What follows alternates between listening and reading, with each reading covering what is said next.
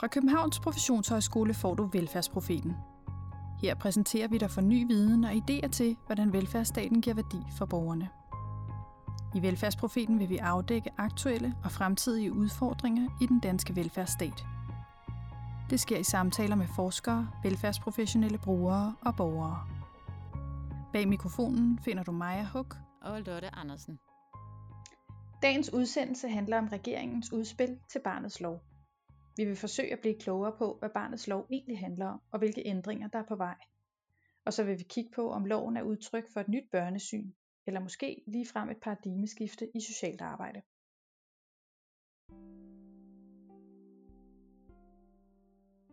det her er en værdikamp, altså mere at sætte børnene først, lige så vel som der har været nogle værdikampe i forhold til det også at give kvinder ret til at kunne, øh, hvad hedder det, øh, tage på krisecenter. Øh, og, øhm, og den bevægelse, der har været i, i lovgivningen øh, i en lang række år, øh, med at vi skulle inddrage børn, og man har tillagt børn flere rettigheder, der tror jeg simpelthen, at der er, er brug for øh, endnu mere, at vi simpelthen, for at vi i praksis også kan, kan udleve det, ja, kan, kan give børn den, den helt særlige status, at, øh, at, øh, at de er børn øh, i deres egen ret. Øh, fordi sådan som det er i dag, der, øh, der tænker vi i langt de fleste tilfælde, at øh, forældrene kan, kan, kan udmynde øh, børns øh, status, partsstatus. Og sådan er det jo langt fra i, i alle tilfælde. Vi møder i Joannehuset børn og unge, som har, øh, altså, der er interessekonflikt mellem øh, børn og, og forældres øh, interesser. Øh, og jeg er jo klar over, at her taler vi også om en, en, en, en, en gruppe af børn, øh, som måske er de allermest udsatte, øh, hvor det er problematisk, at man tænker øh, børn og forældre som, som en enhed rigtig mange af de børn og unge, der kommer ind ad døren, kender ikke til deres rettigheder. De ved heller ikke, hvordan de kan bruge dem, og øhm, så har de også ofte brug for at blive støttet i at bruge dem. Det er, det er vigtigt at holde fast i, at her i, øh, på det her tidspunkt er det stadigvæk et udspil. Og det øh, betyder jo, at, øh, at vi stadigvæk ikke har øh, et lovudkast. Vi har stadigvæk ikke rigtig set, hvordan de konkrete bestemmelser kommer til at se ud. Men hvis man skal prøve at beskrive, hvad der er forskellen på det udspil, som vi talte om for et år siden, og så det, der ligger nu, øhm, så lå der for et år siden øh, et udspil i tre spor. Det var tre spor, der øh, blev fremhævet, øh, hvor vi altså ikke vidste så meget om de enkelte dele, men det var de tidlige anbringelser, det var barnets stemme, og så var det efterværn. I dag ligger der et udspil med 43 punkter i, og her er selvfølgelig mange flere ting, der er kommet med. Og hvis man så skal sammenligne, kan man sige, at, at det sådan umiddelbart ser ud til, at efterværnssporet fylder mindre, øh, end det gjorde for et år siden. Øh, men til gengæld så fylder indsatser og sanktioner i forhold til børn i familier med ikke-vestlig baggrund mere. Jeg kan sige, hvis man kigger på, på de her 43 punkter, så, øh, så synes jeg, de bliver præg af sådan rent formmæssigt, at der arbejdes med nogle nye begreber, øh, som egentlig kan være meget forfriskende og spændende at se, hvad de kan byde på. Det er for eksempel sådan noget som second opinion, øh, som, øh, som ser ud til at få en ny betydning. Noget af det, som jeg kan blive bekymret over, det er, når vi snakker inddragelse af børn og medbestemmelse af børn. Nu, nu nævner de det deres introduktion til udspil, det her med, at det her det er en værdikamp. Øhm, og der er ikke nogen tvivl om, at det er en værdikamp i forhold til, at, at vi skal gøre noget mere. Der skal, vi skal anbringe, vores statsminister var ude at sige i sin nytårsal, vi skal have anbragt flere børn, også tvangsanbringelse. Vi har adoptioner på spil. Når vi så i lovudspillet taler omkring det her med medbestemmelse og barnets stemme, så er det jo alt sammen lagt over i eksemplificeringer, hvor barnet har ret til at sige nej tak til samvær. Barnet har ret til at blive bedt om at blive anbragt barnet har ret til de her ting, men hvad nu hvis barnet kommer og siger, at jeg vil faktisk gerne have mere samvær med mine forældre, eller nej, jeg vil faktisk ikke anbringe, selvom vi tænker det er det bedste. Hører vi så også barnets stemme?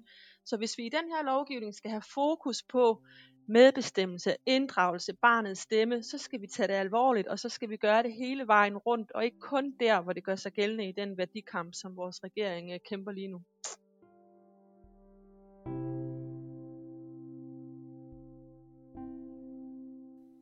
Selvom der endnu kun er tale om et lovudspil, så er det helt tydeligt, at der er tale om et perspektivskifte i socialt arbejde med udsatte børn og deres familier.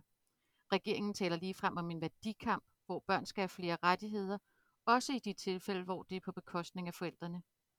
I denne udsendelse vil vi undersøge de potentialer og faldgrupper, der knytter sig til det styrkede børneperspektiv. Eller sagt med andre ord, så ønsker vi at diskutere, hvad det betyder for barnet og de relevante indsatser, om vi indlægger et børne- eller et familieperspektiv på sagen. Hvor det er muligt at gøre begge dele, og hvor der kan være dilemmaer. Og til at hjælpe os med det, har vi inviteret en jurist, en forsker og en praktiker, som alle har beskæftiget sig med børn og familier i udsatte positioner. Vi taler med jurist og Ph.D. Ida Marie Let Svendsen. Hun forsker og underviser i myndighedsarbejdet med udsatte børn og unge på Københavns Professionshøjskole, og har blandt andet bidraget til antologien Den svære beslutning, der sammenfatter erfaringerne fra et forskningsprojekt om anbringelse af børn og unge. Velkommen Ida Marie. Tak for det. Og vi taler med socialrådgiver Jette Wilhelmsen, som er leder af Joanna-huset, Danmarks første krisecenter for børn og unge. Velkommen til Jette. Tak for det. Vi har også besøg af lektor, socialrådgiver, familieterapeut og kendt sok Susie Nielsen fra Københavns Professionshøjskole. Også velkommen til dig, Susie. Tak for det. Inden vi går i gang med at diskutere lovudspillet, så skal vi måske lige blive lidt klogere på, hvad loven egentlig handler om. Ja, så lad os lige starte med at høre Ida Marie Let Svendsen fortælle lidt om lovudspillets elementer.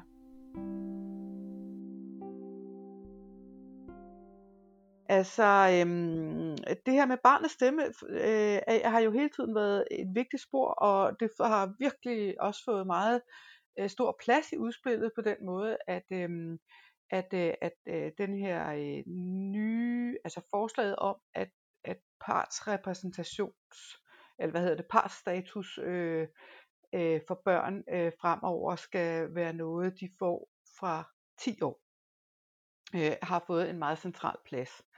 Øh, det er den ene måde, at, at det bliver sat igennem på i, i udspillet. Så, og så er der også nogle, nogle øh, de her øh, krav om, at, at børn skal kunne kræve en second opinion, øh, og så altså kræve at kunne forelægge øh, afgørelser om hjemgivelse blandt andet øh, for Ankestyrelsen. Øh, og der er faktisk også kommet for de børn, der, eller der kommer for de børn, som er under 10 år, øh, der kommer nogle, øh, der er i hvert fald foreslået her, nogle regler om, at de øh, mennesker, som er omkring børnene, som kan være støtteperson, som kan være øh, advokaten, og så faktisk også kan være plejefamilien, øh, at de vil have mulighed for at forelægge øh, spørgsmål om blandt andet hjemgivelse for, for Ankestyrelsen i form af sådan en second opinion. Det er jo også en måde at, at lade børn, barnets stemme fylde på. Men, men det, der særligt har, har været fokus på, det har været den her partsstatus. Øh, når man ser lidt nærmere på, hvad der står om den, så, øh, så er det meget øh, klageadgangen, der bliver peget på. Altså det, det ser ud til, at det bliver en ændring af de gældende regler i, i serviceloven, der bliver flyttet over til den her nye lov, øh, og så bliver aldersgrænsen bare så ned til 10 på, på reglerne om klageadgang.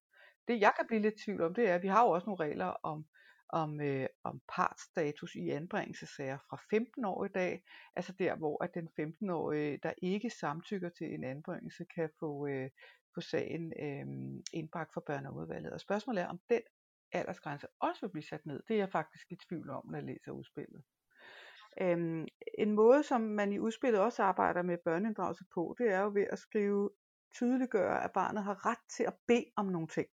Udover barnet har ret, for øget ret til second opinion for Ankestyrelsen, så, så står der også, at børn vil få ret til, og det bliver skrevet i loven, at de har ret til at bede om øh, en permanent anbringelse.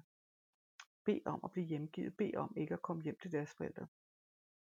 Spørgsmålet er, hvad, hvad betyder det der med at bede om, og hvordan Øh, hvordan, kan man, øh, hvordan kan man udfolde det i praksis sammen med de her børn? Fordi nogle af dem vil formentlig bede om noget, som de, når de bliver voksne, øh, ikke nødvendigvis øh, synes var så smart. Øhm, så, øhm, så det kræver en stor faglighed at, at, at, at, at udfylde den her form for meget ambitiøse øhm, regler. Øhm, jeg tror godt, det kan lade sig gøre, men det vil kræve rigtig meget af, af de medarbejdere, øh, der sidder i de forskellige mange myndigheder der skal på området. Og, og det her, det, det vi taler om nu, det bare hvor, hvor utrolig vigtigt det er i det her, når, når vi ser lovbestemmelserne, at der bliver skabt en klarhed om de aldersgrænser, der gælder i dag. Øh, fordi, øh, eller øh, de, der skal gælde fremover. Fordi som det er nu, øh, øh, så er det lidt rodet. Noget får man, når man er 10 år, noget får man, når man er 12 år, noget får man, når man er 15 år, og noget får man igen, når man er 16 år. Så der er mange aldersgrænser og meget sådan forskellige regler i dag. Så øh, man kan sige, at med barnets lov må man håbe, at man får en lidt mere øh, klarhed over, hvad det er, man kan fra de forskellige aldersgrænser.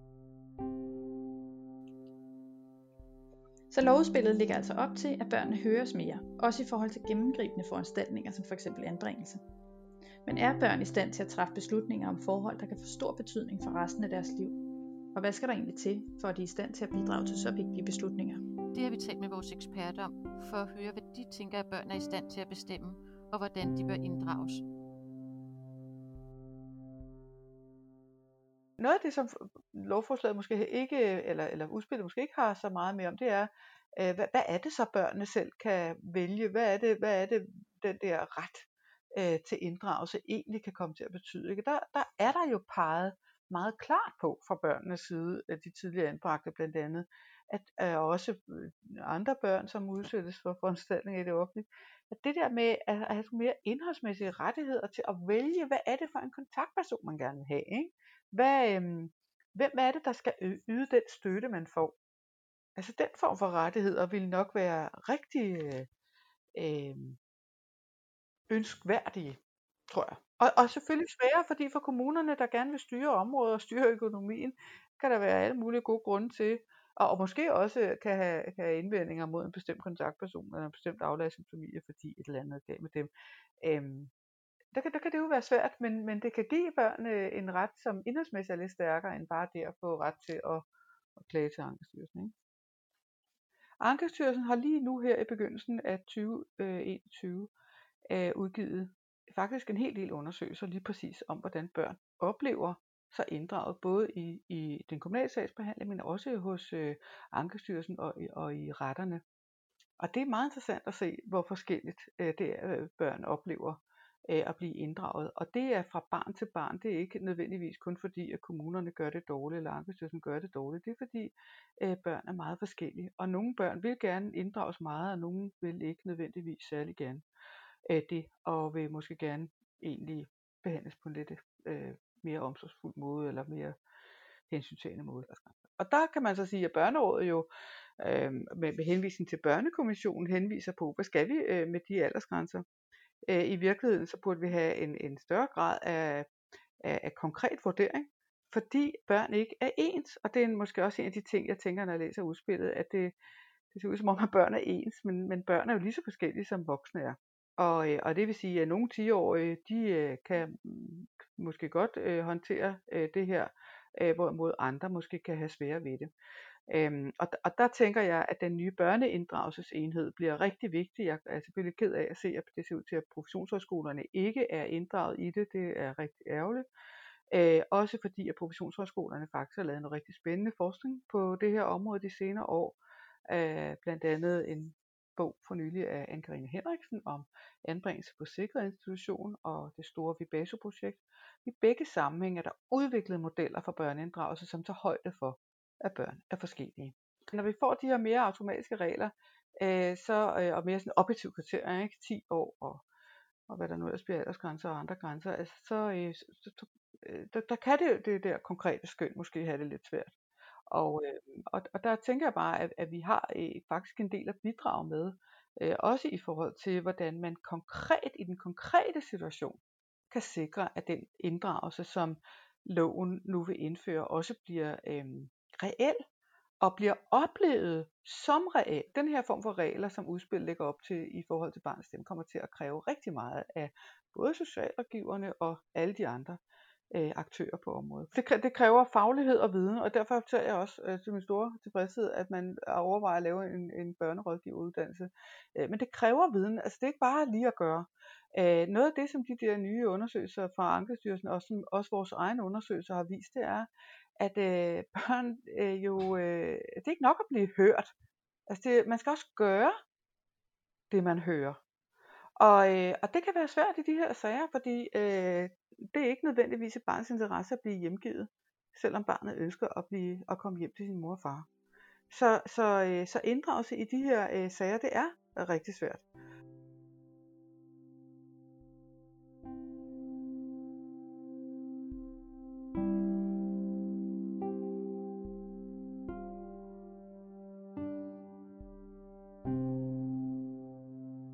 Svin stiller spørgsmålet, øh, ved børn altid, hvad der er bedst for dem selv? Det ved børn ikke altid, det ved voksne heller ikke altid, i særdeleshed, når vi er i, når vi er i krise. Det betyder ikke, at, at vi ikke skal inddrage dem alligevel og tage det viden med i, øh, i forløbet, som der, som der giver mening, og de skal naturligvis høres. Inddragelse er jo ikke det samme som medbestemmelse, nødvendigvis.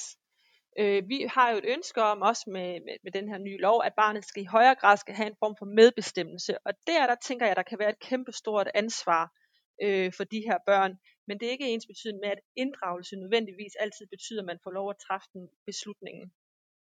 Jeg tænker ikke, det handler om, at børn altid ved, hvad der er bedst. Jeg tænker, det handler om, at børn har noget særlig viden omkring sig selv, øh, og, og de ligger inde med en viden, som vi er, er meget afhængige af at få, få adgang til os, øh, hvis vi skal kunne øh, træffe de, øh, hvad hedder det, de bedste øh, beslutninger i, i barnets liv og i familiens liv. Øhm, og så er det klart, at så med, med, med, med alder øh, vil, vil autonomien også stige, så når vi har med en, en 11, 12, 13-årig at gøre, jamen så er det jo børn, øh, også særligt man siger, når det er børn, der, der har levet i familier, øh, hvor der har været rigtig meget belastning, øh, eller vold, øh, andre øh, overgreb, eller, eller et misbrug, jamen så er der nogle børn, som også har en særlig modenhed omkring, kan man sige, øh, noget af det, de har oplevet, som jeg tænker er utrolig vigtigt at, at lytte til og være nysgerrig på. Øh, og det skal indgå i de beslutninger, man tager. Og sådan som jeg ser det i dag, derfor hvor jeg, kan man sige, står, hvor vi jo også får indblik i børnenes sager ved at være bisidder, eller vi hjælper børnene med at få agtindsigt, at der er det meget, meget vanskeligt at se, hvilken vægt øh, børnenes stemme får. Altså hvad tillægger man det børn siger i dag? Øh, det, er meget, øh, det, er meget, øh, det er meget utydeligt. Øhm, og samtidig er det egentlig også utydeligt, det samme gælder egentlig forældrene. Jamen hvad er det egentlig, når forældrene siger noget over for det, som for, øh, børnene siger? Hvordan, hvordan tillægger man både øh, forældrenes stemme øh, vægt, og hvordan lægger man børnenes? Det er meget så de her analyser af, hvad der er der egentlig, hvad der er for nogle oplysninger, man får ind i en sag. Øh, det er vanskeligt at se i dag. Noget af det, vi spiller ind med, øh, det er, at vi synes, at det er en, det er en rigtig god øh, idé, øh, at man giver øh, børn øh, fuld parstatus på lige fod med forældrene. Øhm, og at man, man så kan man sige deri også øh, bliver tvunget til øh, og hver gang at tage stilling til øh, hvordan kan man sige hvordan barnet ligesom optræder øh, i sin egen sag. Øh, noget af det som, som vi blandt andet kan se øh, inde i inde i Joannehuset det er at øh, at når et barn kommer og fortæller noget øh, til en, en sagsbehandler for eksempel jeg har det rigtig svært derhjemme jeg vil gerne øh, bo et andet sted jamen så så betragter man det egentlig ikke som øh, en ansøgning. Øh, det at barnet kommer og siger, jeg vil gerne bo et andet sted, jeg vil gerne anbringes, det behandles ikke i dag som en ansøgning. Øh, og dermed jo heller ikke, at man træffer en afgørelse over for barnet. Øh, og det tænker vi er, er, er, hvad hedder det, er problematisk. Øh, og dermed jo heller ikke, kan man sige, de øh, rettigheder, der følger med det at være part, at man for eksempel så også kan, kan påklage en, øh, en, en afgørelse. Så det, at barnet i, i dag sidder og er meget uenig med en sagsbehandler, det er, at et, barn, et 9-årig barn måske sidder og, og giver udtryk for nogle meget stærke øh, hvad hedder det, holdninger, eller nogle meget stærke følelser omkring noget, det, det bliver i dag ikke betragtet som kan man sige, et, det samme som hvis det var en voksen, der, der sidder og, og, og ytrer sig i, i sin sag. Og det, øh, det, det ser vi som problematisk. I dag, øh, i den praksis, som jeg kender, der er det meget utydeligt, hvad det er, øh, hvilken vægt øh, barnets stemme tillægges. Og det er jo også, kan man sige, utryg for børn at være, kan man sige, en øh, deltag på den måde, når det er, de går ind og siger, og det er jo ofte, kan man sige, nogle, nogle meget, kan man sige, øh, følsomme ting, øh, og også jo børn, der er ambivalente, øh, og også har, uanset, kan man sige, at de siger nogle, nogle, nogle ting omkring deres forældre, jo også har en kærlighed til de her forældre. Mm. Så derfor tænker jeg, at det er jo vigtigt, at vi tager meget hånd omkring børnene, og også holder dem i hånden. Dels at de har en, en, en sagsbehandler, en, en socialrådgiver, som er meget tydelig i forhold til, jamen hvilken betydning får det her, øh, du fortæller, hvordan bruger vi det, men også at barnet har en bisidder for eksempel, at børn har ret til bisidder, vi skal have meget mere fokus på, at socialrådgiverne skal være øh, i stand til at kunne fortælle, hvad er en bisidder, for det er jo ikke nok, at man oplyser barnet om, at man har en ret til en bisidder, men også, øh, at, at de har et, et, et ordentligt grundlag at vælge til eller fra på.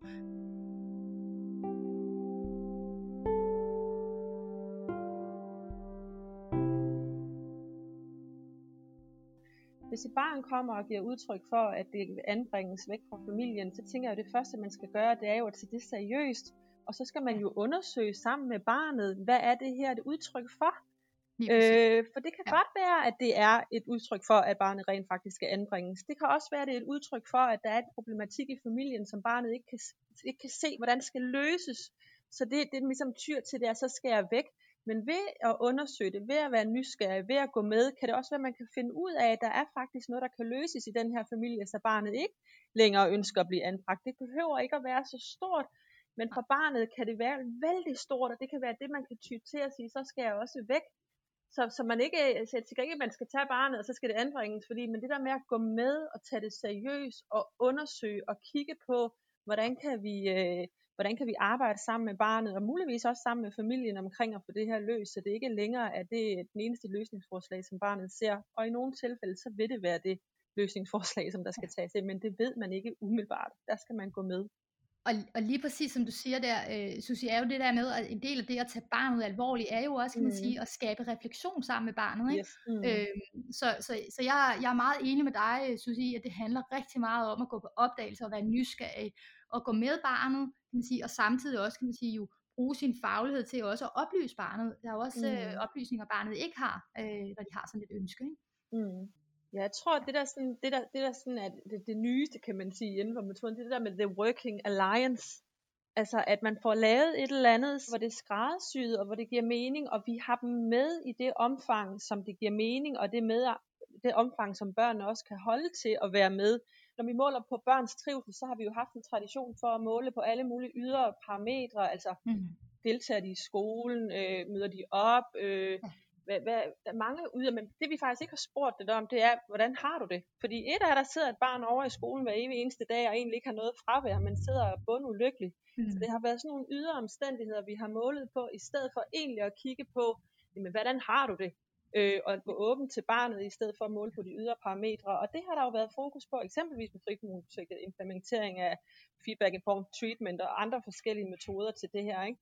Øhm, og det er jo noget af det, vi skal holde fast i i det her, og få kigget på, hvad er det for noget, der omklæder barnet. Fordi et er, at vi kan gå ind og sige, om der er nogle forældre, der ikke har den rette forældreevne, men der er jo mange forskellige ting i spil, når vi, når vi kigger på det her. Ikke? Så selvfølgelig det er yderst vigtigt at komme med konteksten, og, og også i forbindelse med kultur og sådan noget meget mere bevidst. Ja, Jamen, jeg tænker da, det, altså, jeg tænker da, det er rigtig vigtigt, at vi kigger på alle årsager, altså der kan være i, i et barns liv, og der kan jo være også kan man sige udefra. Det er jo ikke altid, øh, at det hele kan man sige udspringer fra familien, men der også kan være fra, ja, fra skoleforhold. Hvordan er det, hvad er det for en, en, en, en skole barnet går i? Hvad er det for en klasse barnet? Hvad er det for nogle, øh, hvad hedder det, kammeratskaber? Øh, øh, og hvad er det for nogle, hvad er det for nogle andre familiemedlemmer, der er? Øh, fritidsaktiviteter. Jeg tænker, det er virkelig vigtigt, at vi kigger bredt på, øh, på, på børnenes liv, og også på, hvad det er, der ligesom påvirker barnets trivsel.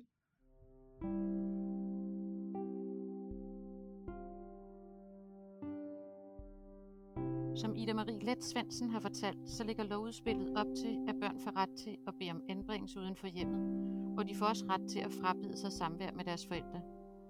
Regeringen har da også flere gange understreget, at børn skal have flere rettigheder, også i de tilfælde, hvor det er på bekostning af forældrene.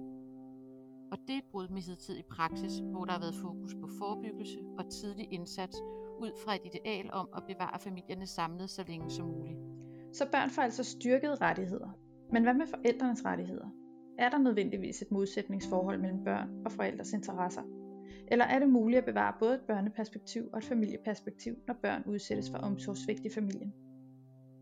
Noget af det, der er meget centralt her, øh, sådan som jeg ser det, det er jo, at vi allerede i dag har en lovgivning, øh, paragraf 52, som er den, der hedder altså foranstaltningsparagrafen, mm. at man altid skal vælge den eller de foranstaltninger, der er bedst egnet. Og jeg tænker her er faktisk, kan man sige, øh, for mig at se en, en, en problematik, som er ret vigtig også at, at, at lyse på, det er, at sådan som der bliver arbejdet ude i, i, øh, i kommunerne og ude i praksis, er meget den her mindst indgribende tilgang stadigvæk, som er faktisk tog ud af loven øh, i forbindelse med barnets reform, der trådte mm. i, i kraft øh, i 2011. Øhm, og, øhm, og det at man, man ikke altid kan man sige går åben til øh, en familie, til et barn, øh, men at man allerede har en, en, en, en bestemt øh, øh, forestilling, nogle bestemte briller på, som siger, jamen det er bedst, øh, at vi løser tingene i familien.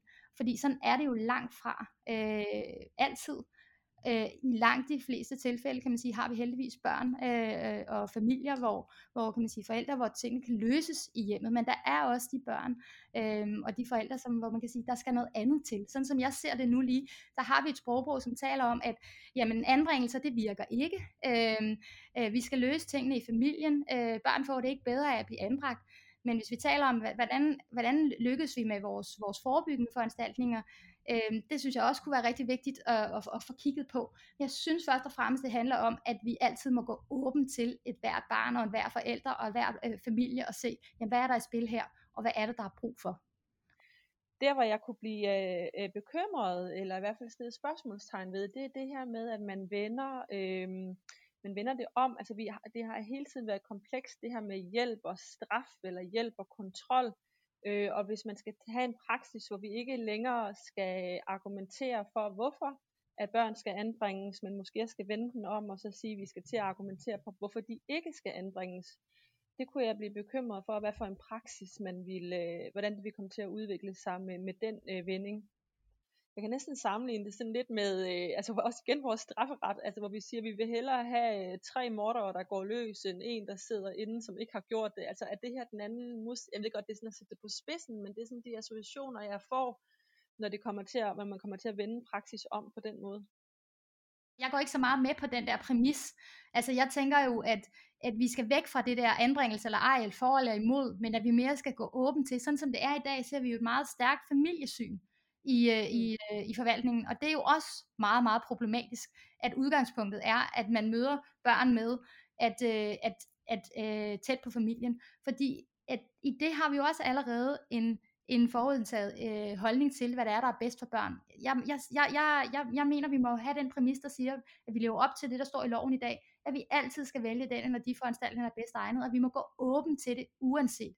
Og så er det klart, at så skal vi øh, have forskning, træk på forskning og den viden, vi har. Mm. Øhm, ind i det, den måde, vi arbejder på. Men, øh, men, men, men præmissen må være, at vi altid skal gå åben til det, øh, uanset øh, hvad det er for et barn, eller hvad det er for en familie. Det handler også om, kan man sige, som forældre vil man jo også gerne se som kan man sige, voksen, som ikke kun er forældre, men man er også er noget i sin egen, altså i sig selv, og, og det gælder jo også børnene. Så det her med, at man, man, øh, man ser børnene som en, altså en meget, altså som en klump, altså sådan en samlet klump med forældrene, og man ikke er i stand til, kan man sige, også at skille det ad, at man også er, er sin egen som barn.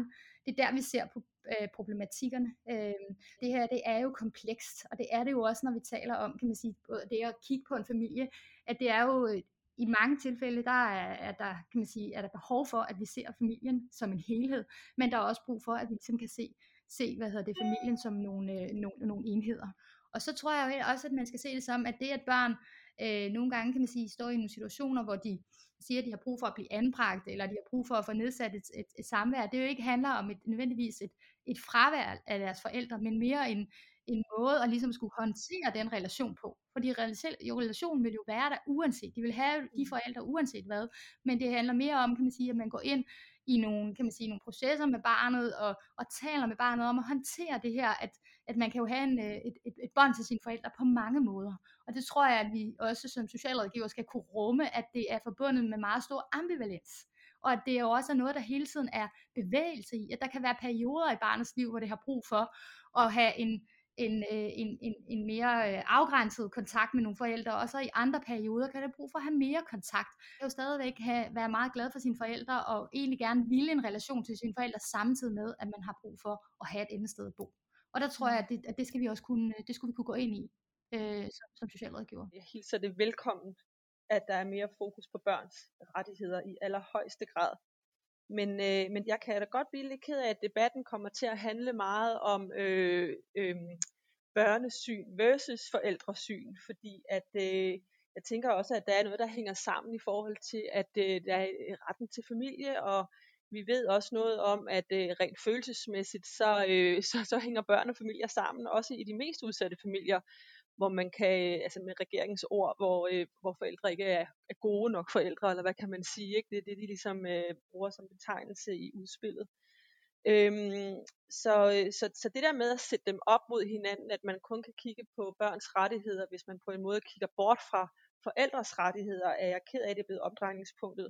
så er det rigtigt nok, der vil være øh, sager, hvor øh, der er modsatrettet hensyn, og det skal man have fokus på. Men en generel værdikamp, som der udspringer af, at man skal stille øh, de to perspektiver over for hinanden, jeg synes vil være øh, ærgerligt allermest for, øh, for barnets hensyn i sidste ende i virkeligheden.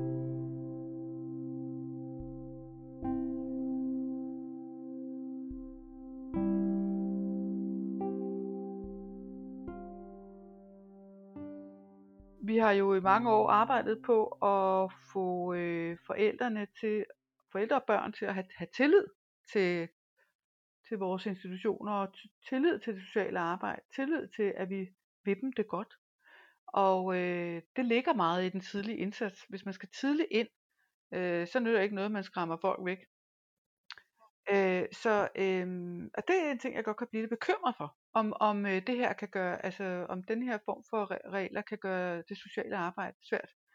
Øh, og det vil sige, kan skræmme nogle forældre og børn væk, som, øh, som egentlig kunne have brug for noget hjælp. Øh, men, men en af de ting, som jeg har nok allersværest ved, det er, øh, det er den modsætning mellem forældre og børn, som det bærer præg af øh, i hele teksten. Det ligger i mange af forslagene, at der er en modsætning mellem forældrenes interesser og, og børnenes behov. Det er der altså ikke nødvendigvis. Tværtimod, så, øh, så kan jeg blive bange for, at nogle af de her forslag kan komme til at, at understøtte en oplevelse af en sådan modsætningsforhold. Også i situationer, hvor det er uheldigt. Det her individsyn har, har en stærk tiltro til statens institutioner, øh, der ligesom skal understøtte det her øh, individ øh, i modsætning til familien. Tilliden til staten er jo ikke ubegrundet, den er sådan set meget velbegrundet. Øh, og øh, så på den måde kan man sige, at, at der er mange gode grunde til, at vi får sådan nogle regler her nu. Øh, både øh, set i forhold til de tendenser, der er i tiden, øh, og også den viden, vi har på området. Men det er bare ikke sådan, at man altid kan nøjes med at tage den viden, øh, så den form for viden, der i øvrigt også har været kritiseret, ikke? Men, øh, men, men som sådan set også har en vis lødighed, øh, og så sige, så må vi lave, og, og lave lovgivning ud fra det. Øh, fordi vi jo også som mennesker har nogle øh, rettigheder, og der er også noget, der hedder etik, og der altså så nogle andre ting, som også spiller ind. Fordi hvis vi bare gjorde det, så kunne vi jo også lave alle mulige andre ting med DNA, og der var mange ting, vi kunne gøre, øh, som sikkert ville være vældig hensigtsmæssigt, men hvor vi altså har nogle øh, retssikkerhedsgarantier, øh, som, øh, som, øh, som meget gerne skulle øh, lige sørge for, at vi tænker os om en ekstra gang. Man, man kan jo diskutere det ud fra altså, sådan et mere traditionelt øh, blik på forældrenes øh, rettigheder. Øh, og, og hvis man gør det, øh, så, så, så kommer det her øh, udspil i vanskeligheder. Øh, nu ved jeg jo ikke, hvordan de bliver formuleret, de endelige regler, men, men, øh, men, men som de står her, øh, så, så kan jeg simpelthen ikke forestille mig andet end, at vi får problemer ved menneskerettighedsdomstolen. Øh, det kan man sige er, øh, øh fordi øh, øh, især forslagene om øh, tidlig øh, bortadoption, altså bortadoption fra fødslen, og så øh, forslagene om permanent øh, anbringelser. Øh, de, øh, har, de, de, de nævner ikke, at, øh, at vi efter menneskerettighedskonventionen, øh, den europæiske menneskerettighedskonvention, er forpligtet til, faktisk også efter børnekonventionen, det snakker vi ikke så meget om, men faktisk også efter børnekonventionen, er forpligtet til altid at øh, arbejde imod øh, familie, øh, familiens øh, genforening. Og det, øh, det har vi skrevet meget sådan ud af den danske lovgivning de senere år. Øhm, men, men det er altså ikke forsvundet ud af Menneskerettighedskommissionens øh, praksis. Øh, tværtimod. Øh, Norge er blevet dømt ganske mange gange her inden for de sidste par år øh, for at have skrevet det øh, udviklingsstøttende perspektiv frem i lovgivningen frem for det biologiske øh, perspektiv. Øh, og, og har faktisk indført den form for regler, øh, som ligger i udspillet her, øh, hvor man altså øh, øh, toner øh, ret til samvær ned og, og toner forældrenes øh, rettigheder ned.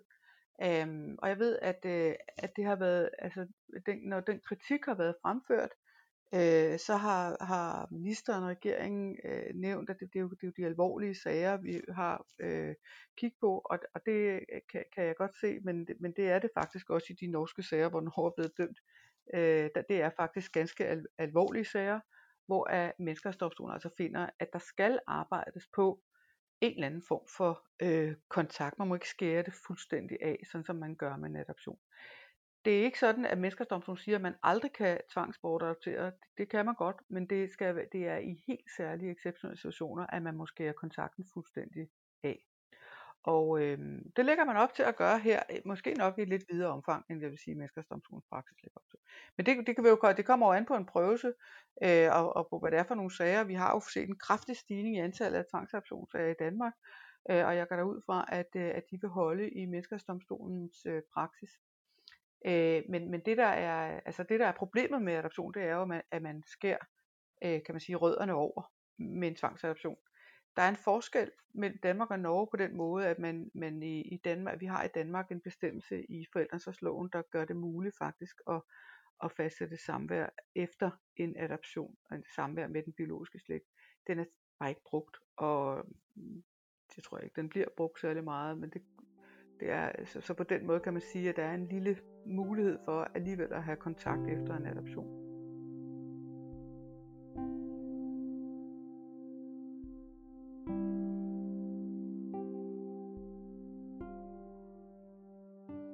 Altså det her med hjælp og straf eller kontrol og forebyggelse, det har været der hele tiden. Spørgsmålet er, om det bliver tydeligere nu i forbindelse med, med det, den her nye lovgivning, eller udspillet til den her nye lovgivning, som, øh, som der er på vej. Øhm, og det er kæmpe kompleks, fordi der er rigtig mange fine ting i det her, men der er også noget i forbindelse med det her at splitte synet ad i forbindelse med børn og forældre, i stedet for at kigge på familien som en helhed, hvilket ikke betyder, at børn ikke skal have øgede rettigheder, fordi det er helt enig i, de skal have. Men hvordan er det, vi omtaler det? Eksempelvis så snakker de meget om, at stigmatiserende sprogbrug skal væk. Øhm, så man vælger, hvilket jeg synes er fantastisk at sige, det hedder ikke længere en aflastningsfamilie, det hedder en øh, venskabsfamilie, mener jeg det er. Men jeg synes faktisk, at den stigmatiserende ordsprog omkring forældrene er blevet øget. Ikke? Vi bruger øh, introduktionen øh, til, øh, til selve øh, det her udspil. Det handler jo om, at, øh, at vi stiller os på børnenes side, også når det går imod forældrene. Der er fraser som den ikke gode nok forældre, der hvor forældre svigter, bliver nævnt utrolig mange gange. Ikke? Øhm, og der ved vi jo meget om, at børn, der bliver udsat for omsorgssvigt og andre ting, de stadigvæk har et, øh, et følelsesmæssigt bånd til deres forældre, og i virkeligheden stadigvæk gerne vil have et eller andet form for kontakt i, øh, i flere forskellige, øh, altså i flere forskellige fokus. Ikke?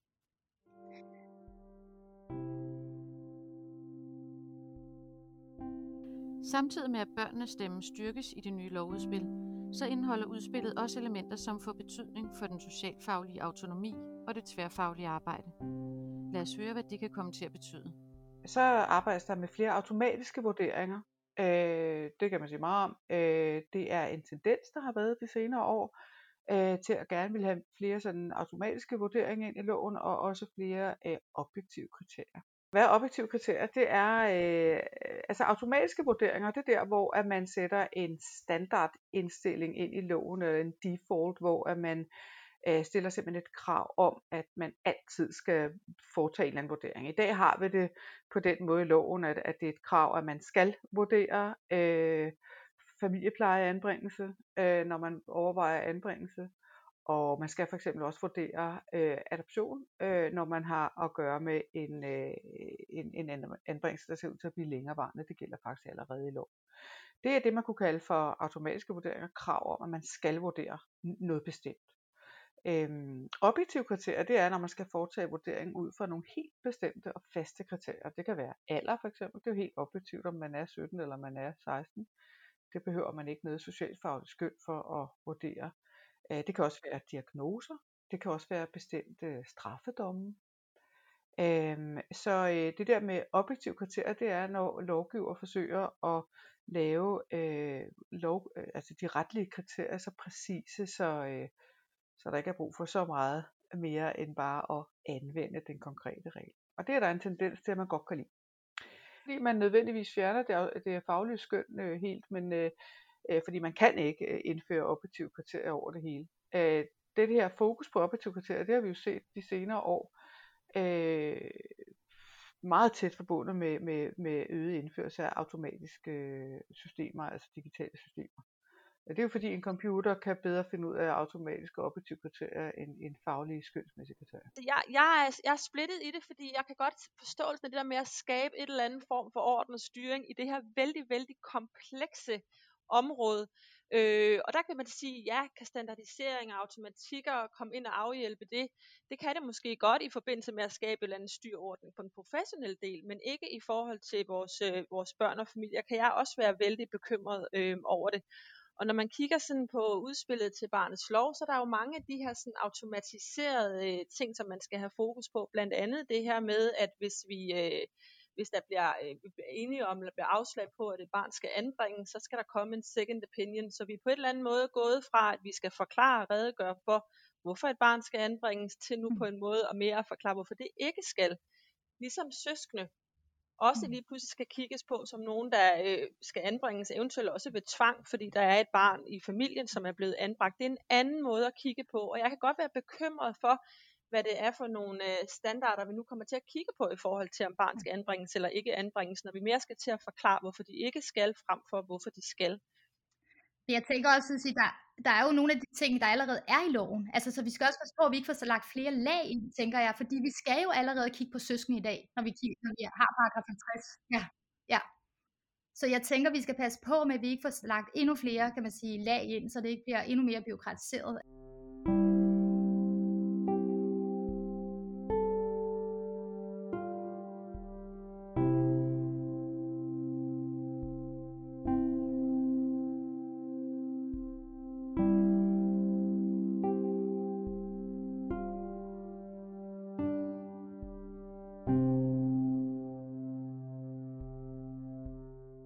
Også en anden ting med det her udspil, det er, at det kommer til at indføre endnu flere myndigheder på området. Ikke? Altså, øh, vi har jo de senere år fået børnehuse og familieretshuse og socialtilsyn og altså alle mulige af den her form for hybride øh, øh, institutioner og myndigheder, som øh, dels er mellemkommunale, dels er regionale, dels er statslige. Og dem får vi flere af med plejefamiliecentre og med familiehuse øh, og egentlig også med den inddragelse af civilsamfundsinstitutioner, der, kommer, der også ligger i forslaget. Og hvis man så ovenikøbet sammenligner med anden lovgivning, som f.eks. den familieretlige lovgivning, ja, så, eller skolelovgivning, eller sundhedslovgivning, ja, så hænger det slet ikke sammen. Og, øh, og der kan man spørge, det er en af de ting, som, som Frank Ebsen blandt andet øh, fra KB har peget på, det er det her med, hvor bliver ansvaret af, når der er så mange med, når der er så mange indenover, ikke? Øh, risikerer vi at, at, øh, at overlade i sidste ende ansvaret til de her øh, børn, øh, som formentlig godt kan varetages af, af nogle af dem, men hvor at der måske nok er nogen, som vil kunne blive øh, skadet eller blive øh, ja, svigtet lidt i det. Og jeg kunne godt tænke mig at få forpligtet både øh, folkeskolen og de private skoler og, og psykiatrien, og det er sådan set både voksen- og børnepsykiatrien. Men det er en af de allerstørste udfordringer for kommunerne, det er, det er børn med øh, alle mulige former for psykiatriske lidelser. Og øh, det kan heller ikke se børnepsykiatrien rigtig med her. Så, så, ja, så, så de andre sektorer, altså det gode gamle sektoransvarlighedsprincip, øh, det kunne jeg godt have, have tænkt mig at se lidt mere af. Vi ved, at de anbragte, de har simpelthen så dårlige vilkår øh, uddannelsesmæssigt og skolemæssigt. Og det er der altså ikke ret meget fokus på. Øh, psykiatrien, voksenpsykiatrien, de, de kunne også være med her. Øh, det ved vi fra andre lande, fra Sverige for eksempel, at øh, det er at forpligte øh, voksenpsykiatrien også på de voksnes børn. Det er slet ikke så dårligt. Det kunne vi også gøre her. Så, så, der, så de andre sektorer er, er ligesom røget lidt ud. Det synes jeg er til fordel for det her meget individorienterede øh, anbringelsesperspektiv og, og adoptionsperspektiv. Der er ikke nogen tvivl om, at når vi arbejder med det sociale arbejde, så har vi jo alle mulige forskellige, som vi siger, institutioner, som der gør sig gældende, eksempelvis i det her med sædelighedssager, fordi der kigger vi jo også på barnet med mange, ud fra mange forskellige positioner. Barnet kan jo blive betegnet som offer, så vil vi behandle barnet på en særlig måde. Barnet kan blive behandlet som rettighedsindhaver part i sagen, så er det en anden form, men vi har også straffelovgivningen ind over, hvor barnet også skal være vidne øh, og egentlig være med til at løfte en bevisbyrde. Så der er jo mange forskellige positioner, det her barn skal inddrages eller være medvirkende til. Så hvordan får vi også det på en måde skræddersyet, eller ja. få det gjort tåligt for det her barn, så vi ikke kommer til at retraumatisere det i en proces, hvor de både er offer, og de er rettighedsdenhaver, de er inddrager, men de er også vidne i, øh, i, i sager, hvor de står i vældig udsatte positioner i forvejen. Øhm, den del af det synes jeg også er rigtig vigtigt at have med.